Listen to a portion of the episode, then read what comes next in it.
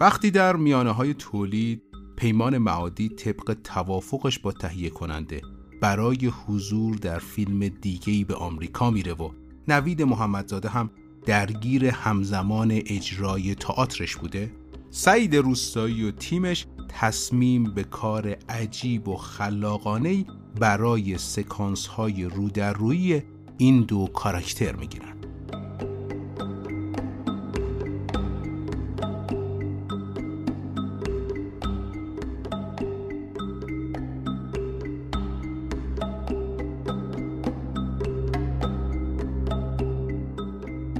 حامی مالی این قسمت از رادیو سانسور برند دوکارد.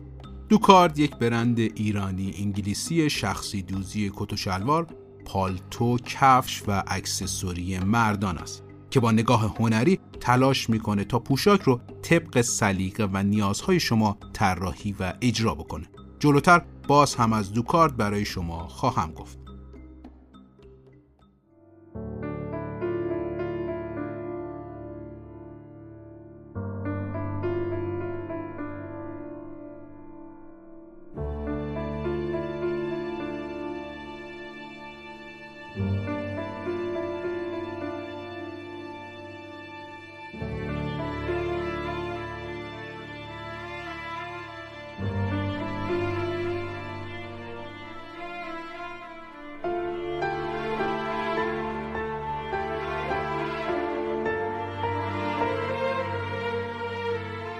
سلام.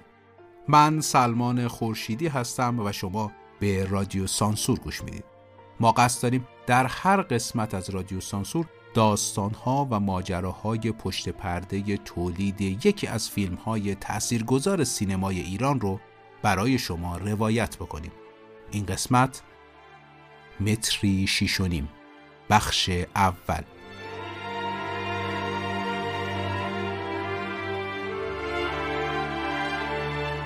این فیلم رو قراره که ما در دو اپیزود بررسی کنیم. در حال حاضر شما اپیزود اول فیلم متری رو میشنوید و اپیزود دوم یک هفته پس از انتشار این قسمت منتشر میشه.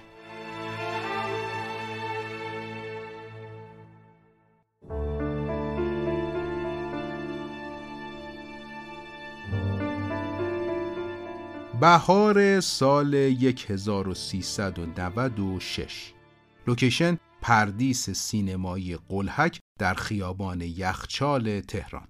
جوانی با موهای فرفری به دیدن آقای پنجاه و خورده ساله میره و درباره پروژه‌ای با هم گفتگو می‌کنن. جوان فیلمنامه رو به اون آقای محسن تحویل میده و با هم در رابطه با جزئیات کار حرف می‌زنه. اون جوان سعید روستاییه که به دیدن سید جمال ساداتیان اومده اما سعید روستایی کیه؟ بچه منطقه 17 تهران متولد سال 1368 تحصیلات سینمایی خودش رو در دانشگاه سوره و با رشته سینما به پایان رسونده. روستایی با فیلم کوتاه کار خودش رو شروع کرده و پس از دوره دانشجویی هم همین روند رو ادامه داده. قطعا می‌دونید که سعید روستایی اولین بار در قامت یک کارگردان سینما با فیلم ابد و یک روز دیده شد و البته چه دیده شدنی. ابد و یک روز محصول سال 1394 و پاسخی به دقدقه های سعید روستایی با پیش زمینه اعتیاد. یعنی مجموعه اتفاقاتی که حول محور اعتیاد و معتاد میافته پیرنگ های درست و باورپذیری رو در درام های سعید روستایی می‌سازه که خب بدون تجربه های ملموس روستایی از این موقعیت ها مطمئنا به دست نمی اومده.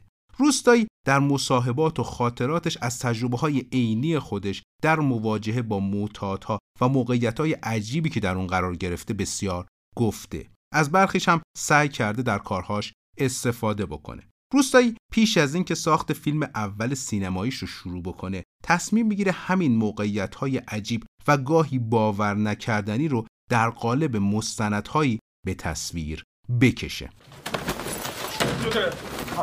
خبره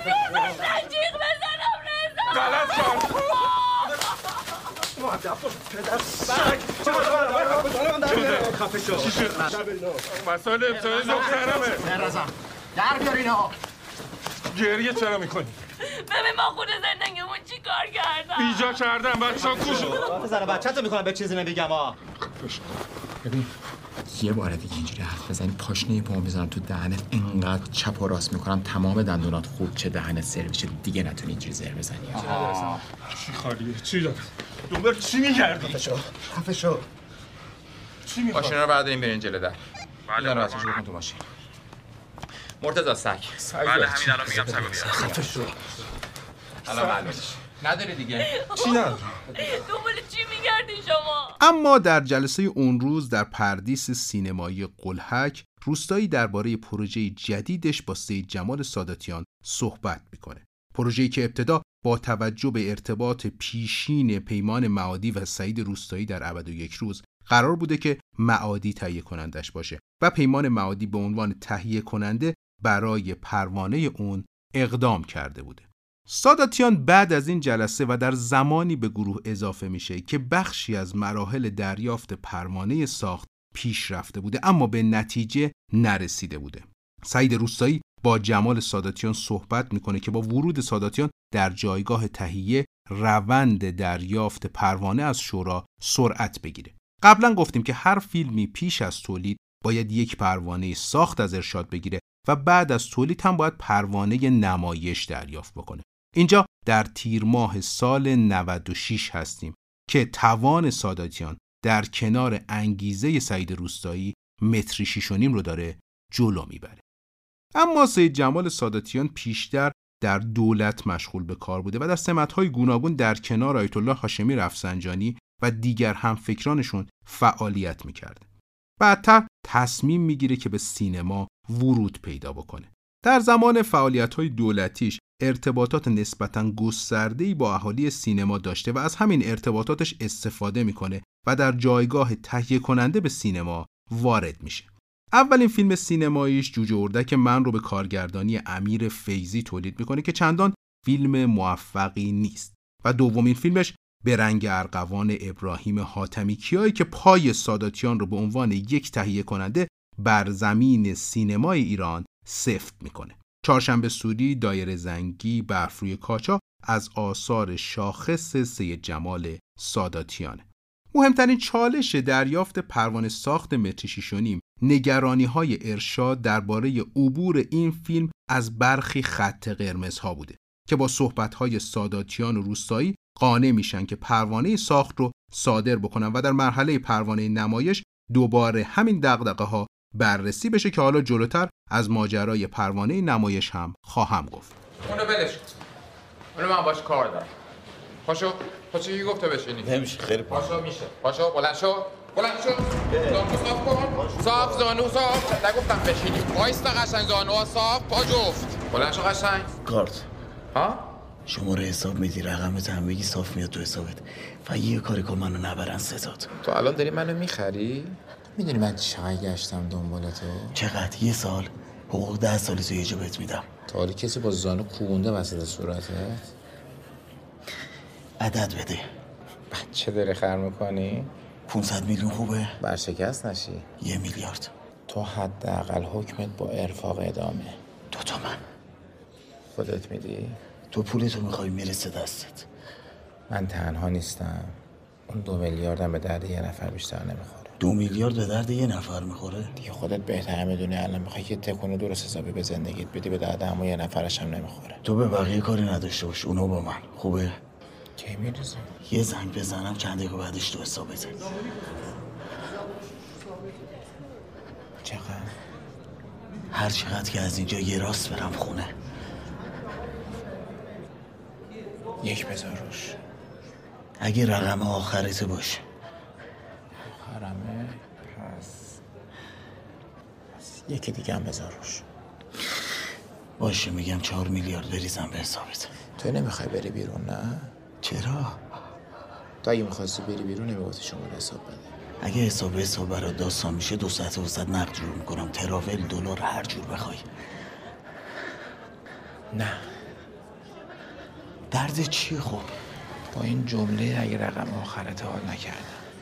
وایسا کنار بیم. باش شاید کنار اومدی کی گفت بشینی؟ پاشو.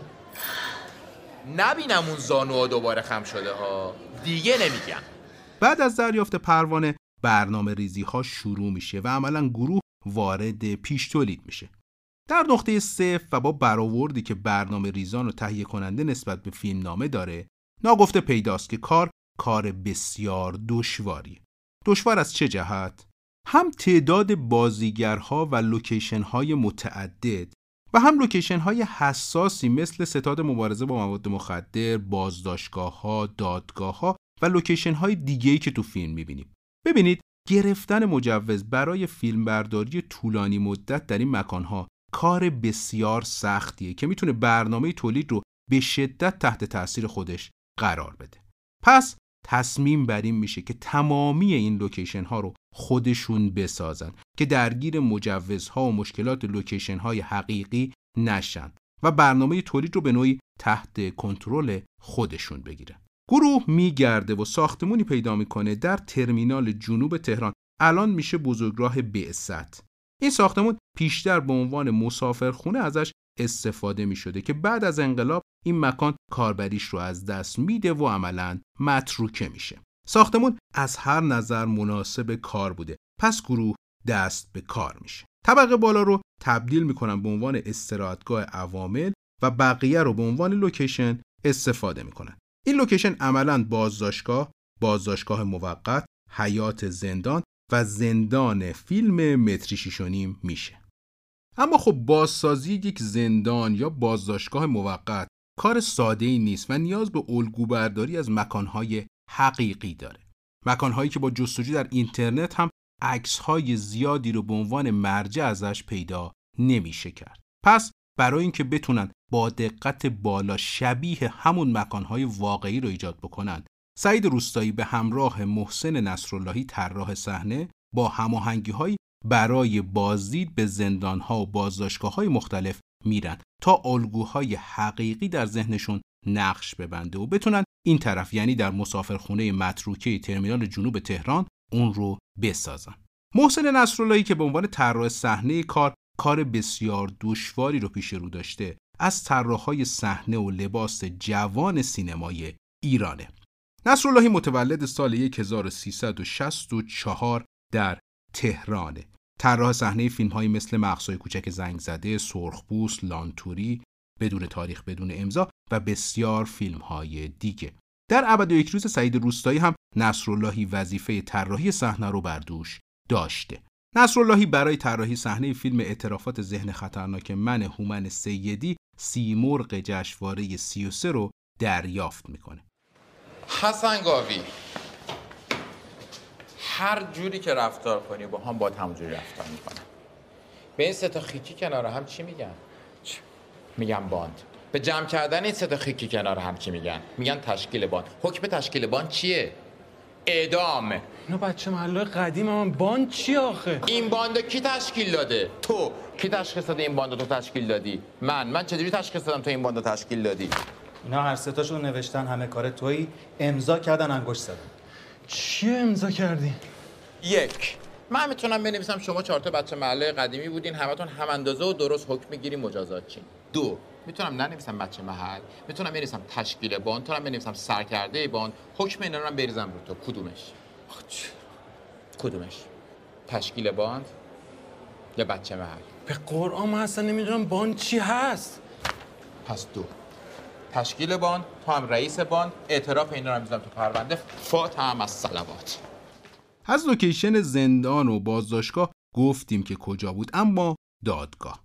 دادگاه در هنرستان صنعتی تهران یا شهید بهشتی در خیابان سی تیر تهران فیلم برداری میشه و گروه صحنه اونجا رو تبدیل به دادگاه می‌کنه.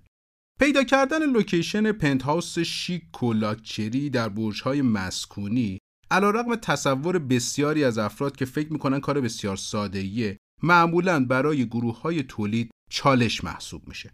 خونه ناصر خاکزاد هم دقیقا همین شکل بوده. ببینید گروه تولید هر چی میگرده تابستون و پاییز لوکیشن مناسبی برای این سکانس پیدا نمی‌کنه و بالاخره اوایل زمستون به واسطه یکی از آشناها این لوکیشن رو که جایی حوالی فرمانیه است پیدا می‌کنن که جذابیت تصویریش مورد رضایت کارگردان و مدیر فیلمبرداری و طراح صحنه قرار می‌گیره. اما مشکلی وجود داشت و اون لابی برج بوده. ورودی برج بسیار کوچیک بوده و امکان فیلمبرداری در اون وجود نداشته. پس گروه تولید به پیشنهاد طراح صحنه مجبور شدن لوکیشن لابی برج رو در مکان دیگه‌ای بگیرن. جای حوالی زعفرانیه. ابتدا ورودی برج با حضور سمد و همکاراش فیلم برداری میشه. بعد گروه به پنت هاوس ناصر خاکزاد میره و سکانس دستگیریش رو در اون جکوزی می‌گیرن. این سکانس در سرمای شدید زمستون و با تعمیر همون جکوزی و انتقال لحظه به لحظه آب گرم به داخل همون جکوزی فیلم برداری میشه. نوید محمدزاده بدون لباس سرمای شدید رو تحمل می‌کنه که یکی از مهمترین سکانس های کاره خونه رضا مرادی هم تو منطقه فلاح تهرانه که با اندکی تغییر تبدیل به چیزی میشه که توی فیلم می‌بینیم. اون کوچه هم که در آخر فیلم می‌بینیم که خیلی عجیب تنگه و خونه خانواده خاکزاده اون هم محصول دست نصراللهی و همکارانشه. گروه تولید و تدارکات برای پیدا کردن کوچه تنگ خانواده خاکزاد جای حوالی نازیاباد کوچه ای پیدا می‌کنه که طبق فیلمنامه در خونه در انتهاش دیده می شده. اما مشکل این کوچه این بوده که عرض کوچه بیشتر از چیزی بوده که کارگردان انتظار داشته. بنابراین محسن نصراللهی طراح صحنه کار از دستیاراش می‌خواد که حدود نیم متر عرض کوچه را از ابتدا تا انتها با دیوار کاذب بپوشونند. این کار با سرعت انجام شد و شد همون چیزی که روستایی در ذهنش دیده بود. یا به قول خود ناصر خاکزاد کوچه اینقدر تنگه که اگه دو نفر آدم پیاده روبروی همدیگه در بیان یکیشون باید عقب عقب تا ته کوچه بره تا طرف مقابلش بتونه از کوچه رد بشه. تو فقط پیگیر شو. یکی منو از اینجا دراری یکی نذاری اون خونه رو مصادره کنن. تو این موقعیت بحث خونه بدم میاد از اون خونه. شاکی هم از اون کوچه. نزار خونه وادم برگردن اونجا. ولی بابات که از خداشه برگردن. راست میگی؟ آره به خدا. دیدی اونجا رو؟ نه. ببین کوچه انقدر تنگه که اگه دو تا آدم پیاده روبرو هم دران یکیشون انقدر باید دنده عقب برگرده که برسه سر کوچه. وایسه که این یکی درات. که تازه بره داخل کوچه که اگه شانس بیاره کسی جلوش در نیاد بره خونهشون. کی گفته واسه از در خونه بیرون اومدن ما باید تو صف وایسیم؟ گوسفندیم مگه؟ ما آدمیم. باید تو این دنیا بیشتر از یه آقل سهممون باشه؟ دیگه الان چه فرقی می‌کنه؟ چرا نباید فرق کنه؟ حکمت اومد. خب. اعدام. اعتراض می‌زدی خب. زدم رد شد. از لوکیشن ها گفتیم. حالا بریم سر بازیگرها. برای نقش ناصر خاکزاد پیش از نوید محمدزاده با شهاب حسینی صحبت میشه. و شهاب حسینی هم به دلایلی قبول نمی‌کنه این نقش رو. اگرچه بعد از ابد و یک روز گفتیم که ارتباط سعید روستایی و نوید محمدزاده و پیمان معادی ادامه داشته اما گزینه شهاب حسینی هم مطرح میشه برای ناصر خاکزاد و نهایتا نقش به محمدزاده می‌رسه اما نوید محمدزاده متولد سال 65 و با فیلم در میان ابرهای روح الله حجازی سال 86 به سینما وارد میشه. از سال 82 در مؤسسه هفت هنر کرج بازیگری رو شروع می‌کنه و زیر نظر افرادی همچون مهداب نصیرپور، محمد یعقوبی و علی سلیمانی کارش رو پی می‌گیره. بعد از عصبانی نیستم رضا دورمیشیان توجه ها رو به خودش جلب می‌کنه و مسیر درخشش نوید محمدزاده آغاز میشه.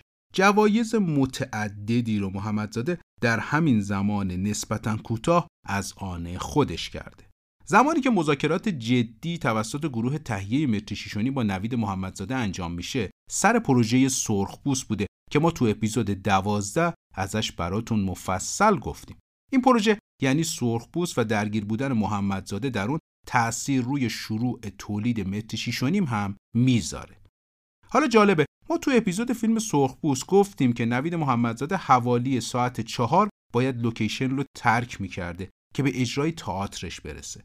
در این فیلم هم همینطوره. یعنی اینجا هم محمدزاده باید تا چهار فیلم برداری رو ترک می‌کرده. برای زمانهایی که روزکار بودن و برای شبکاری ها هم نوید محمدزاده دوازده نیمه شب به گروه اضافه می شده یعنی بعد از اجرای تئاترش. توی پرانتز اینو بگم که این کار واقعا دشواره. هم از لحاظ حسی هم از لحاظ توان فیزیکی. که شما صبح تا از سر صحنه فیلم برداری باشی و از تا نیمه شب روی صحنه تئاتر. و الان می‌بینیم که این اتفاق به نوعی روتین زندگی نوید محمدزاده است. و بسیار جذاب و شاید شگفت انگیزه روند رشد نوید محمدزاده هم بی تأثیر از این سبک زندگیش نیست. پرانتز بسته اگه بخوایم این توان محمدزاده رو در تولید متریشونیم تصور کنیم می‌تونیم بریم سراغ صحنه هایی که نوید محمدزاده یا ناصر خاکسار رو داخل جکوزی پیدا می‌کنن که یکم قبلتر ازش گفتیم. یا اگه باز هم بخوایم از تلاش های محمدزاده در رسیدن به نقشهاش بگیم خوب اشاره بکنیم به تغییر وزنهای عجیب و غریب محمدزاده که برای ابد و یک روز در حدود 11 کیلو از وزن ایدالش کم می‌کنه و به 58 کیلو می‌رسه و برای سرخپوست وزن خودش رو به 76 کیلوگرم میرسونه. سکانس اعدام ناصر خاکساد و چند نفر دیگه تو حیات زندان هم ماجراش از این قرار بوده که نوید محمدزاده به دلیل همون حضورش در تئاتر ساعت دوازده شب به گروه ملحق می شده. time گریم نوید محمدزاده حدود سه ساعت طول می کشیده. حالا چرا انقدر طولانی؟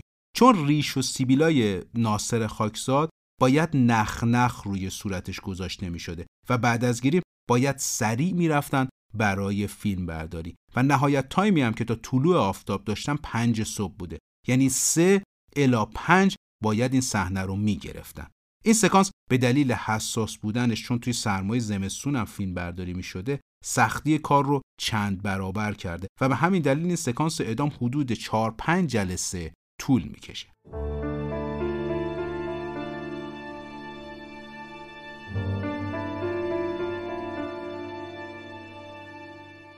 خرید کت و شلوار و لباس برای آقایون گاهی سخت وقتگیر و پیچیده میشه. اینکه بخوایم در فروشگاه های مختلف دنبال لباسی بگردیم که از لحاظ ظاهر و راحتی همونی باشه که ما رو خوشحال بکنه گاهی دشوارتر از چیزیه که پیش بینی می‌کنیم. اما دوکار یه تجربه متفاوت خلق کرده.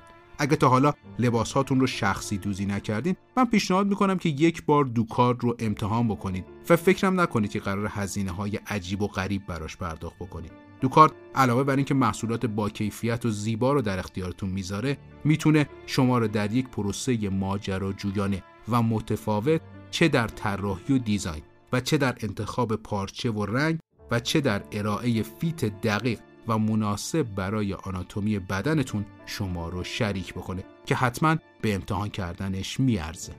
برند دوکارت.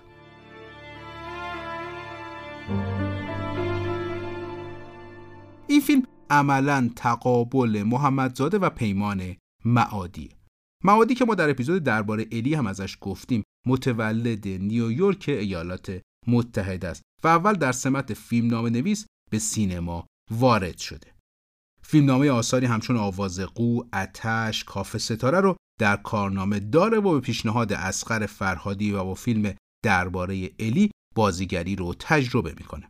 پیمان معادی جزو معدود بازیگران بین المللی سینمای ماست و در فیلم ها و سریال های معتبر بین المللی هم نقش آفرینی کرده. معادی بازیگر نقش سمت طبق قراری که با تهیه کننده فیلم متریشی شونیم داشته یک ماه و نیم بعد از شروع فیلم برداری باید برای بازی در فیلم شش زیرزمینی به کارگردانی مایکل بی به مدت 45 روز به آمریکا می‌رفته و گروه متریشونیم فیلم برداری رو بدون حضور اون ادامه میدن. حالا یه کار ظریف و دقیق اینجا اتفاق میافته. معادی یه تایمی آمریکا بوده و محمدزاده هم که گفتیم یه تایمی سر تئاتر بوده. پس سعید روستایی مجبور میشه چندین پلان از سکانس هایی رو که نوید محمدزاده و پیمان معادی با هم همبازی بودن بدون حضور معادی اینور رج بزنه و فیلم برداری کنه. بعد از بازگشت پیمان معادی از سفر پلان های ریورس اون رو حالا بدون حضور نوید محمدزاده که سر تئاتر بوده می‌گیرن. واقعا خروجی کار هیچ جای شکی واسه مخاطب جان نمی‌ذاره و این محصول نورپردازی حساب شده هومن بهمنش مدیر فیلمبرداری چیدمان صحنه محسن نصراللهی و کنترل حس و حال بازیگرا توسط سعید روستایی. که سکانسایی با فاصله زمانی حدود 45 تا 50 روز از تقابل دو بازیگر تک به تک گرفته شده و مخاطب حس غریبی نمی‌کنه. واقعا اینکه تماشاچی حرفه‌ای سینما هم با دیدن این سکانسا حتی ذره ذهنش درگیر این ماجرا نمیشه نشون از توانمندی و نبوغ سعید روستایی و گروهش داره. روستایی برای انتخاب نقش باسپورس پرونده ناصر خاکسار در زمان تولید خیلی زود به نتیجه رسید و انتخاب اولش هم فرهاد اصلانی بود. اصلانی یک روز به لوکیشن بازداشتگاه دعوت شد و با گروه در حال فیلم برداری مواجه شد. ارتباط اصلانی اونچنان با افراد گروه صمیمانه بود که دو روز بعد قرارداد میبنده و دو هفته بعد هم جلوی دوربین میره. اما اصلانی این دو هفته بیکار نبوده و به پیشنهاد روستایی با یک قاضی که سابقه بازپرسی در دادگاه های تهران داشته آشنا میشه و چندین جلسه متوالی با اون نشست و برخواست می‌کنه تا نحوه کار بازپرس های پرونده های مواد مخدر رو بشناسه. طوری که حتی شکل و شمایل نگاه های بین بازپرس و متهم و همچنین نوع برخورد و لحن و گفتگوی این افراد رو با مهارت از آن خودش می‌کنه. توضیح در مورد جنس اینا چیه؟ جنس هیچ که مال من نیست. هر کی هر چی داره مال خودشه. و اونی که تو خونت پیدا شده چی؟ بله اونا تو خونه ما بود حاج آقا همه می‌دونم ما واسه این کار می‌کردیم. این همه کیان یه اسم بگو ما هم بفهمیم. نوبت شما هم می‌رسه. جرم ترانزیت و فروش مواد مخدر کمتر از تولیدش نیست. تکلیف من که معلوم میشه؟ بررسی این پرونده یک سال شاید هم بیشتر طول بکشه. مگه چه خبره؟ سوابق متعدد تغییر هویت مرگ جلی اعتراف این همه آدم که فقط 11 نفرشون تو کشورهای دیگه حکم سنگین گرفتن. این فقط بخشی از اتهاماتته. قتل بچه. بدوی برگ سبز چی شد؟ مقدار دقیق مواد کشفی تو خونه این چقدر بوده؟ 6 کیلو آجا. 6 کیلو با لفاف خالصش رو زده 57 صد چی؟ 6 کیلو؟ نه په 6 گرم. لابد اونم مال تو نبوده دشمنا تو خونت جاساس کردن. نه خیر اتفاقا مال خودم فقط 6 کیلو نبود 8 کیلو بود. قرار شد یا همشو برداری یا هیچیشو؟ با منی؟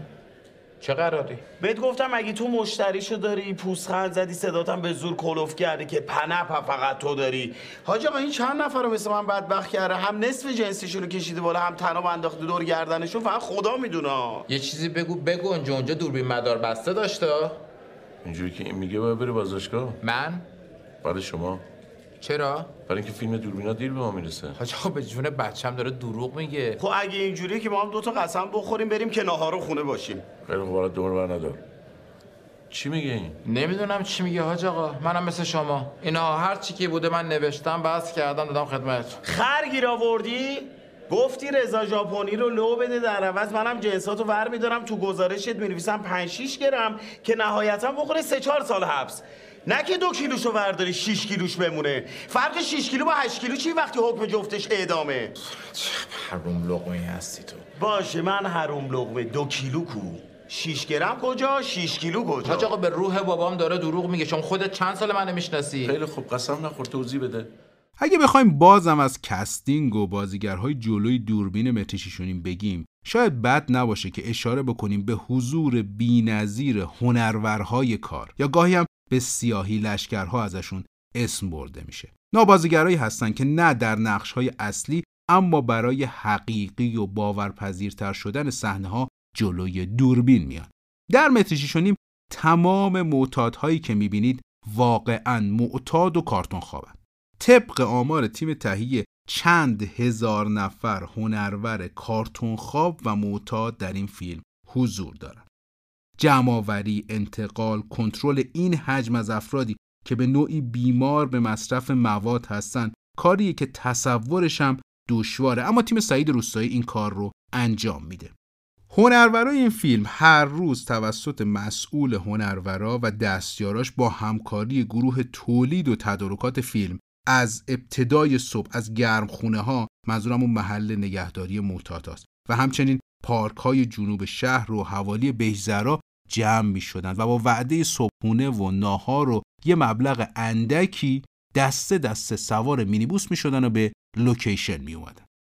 اکثر این هنرورا علاوه بر اعتیاد بیماری پوستی هم داشتن اما عوامل فیلم چاره ای نداشتن به جز اینکه به اصطلاح بلولن بین این افراد برای ردخ و فتخ کردن اموری که بهشون محول شده بوده از گروه کارگردانی گرفته که وظیفهشون ردیف کردن این افراد در لوکیشن و توجیه کردنشون بابت نخندیدن و و مثلا نظم این افراد که کار طاقت فرسایی به نظر می رسیده تا گروه گریم که باید با آب پاش ها و اسپری ها خیسشون می‌کردن تا عرق کردنشون جلوی دوربین به چشم بیاد. و همچنین گروه لباس که برای تعویض و ترمیم لباس های مندرس این هنرورا یا همون معتادان واقعی که شاید هفته ها و ماه ها شسته نشده بوده با تک تک این افراد مستقیم و با فاصله بسیار کم در ارتباط بودن. باز نکته قابل توجه اینه که بخشهایی از پلانهای همین هنرورا بدون پیراهن و بالاپوش در تابستون فیلم برداری میشه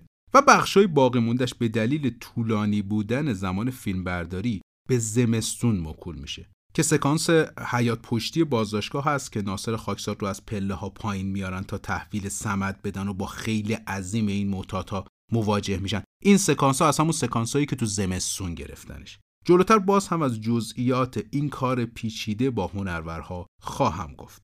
اما افراد چاق یا خیلی چاقی هم که به قول پیمان معادی باند حسنگاوی رو تشکیل میدن نام کاراکتراشون تو فیلم نامه چاق ها بوده.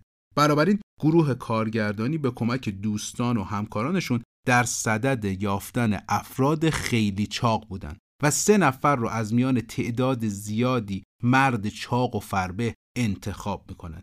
یکیشون از مازندران انتخاب میشه یکیشون از تهران و یکیشون واقعا کارتون خواب یا به اصطلاح قبر خواب های بهشت زهرا بوده. بازیگر سال نقش خواهرزاده ناصر خاکساد همون بچه‌ای که توی اتاق ملاقات حرکات ژیمناستیک انجام میده. از بین تعداد زیادی بچه که به گروه کارگردانی معرفی میشن بعد از چند جلسه تمرین انتخاب میشه. از اینجا اپیزود اول بررسی روند تولید فیلم متری شیش و نیم تموم میشه. همونطور که در ابتدای پادکست هم گفتم این فیلم رو قراره در دو اپیزود بررسی کنیم و اپیزود دوم هفته دیگه منتشر خواهد شد. سپاسگزارم از برند دوکارت حامی مالی این قسمت و شما که همواره با لطفتون ما رو شرمنده می‌کنید. در پایان این قسمت باز هم شما رو دعوت می‌کنم به معرفی پادکست های خوب فارسی به دوستان و عزیزانتون من سلمان خورشیدی اینجا تهران رادیو سانسور رو شنیدید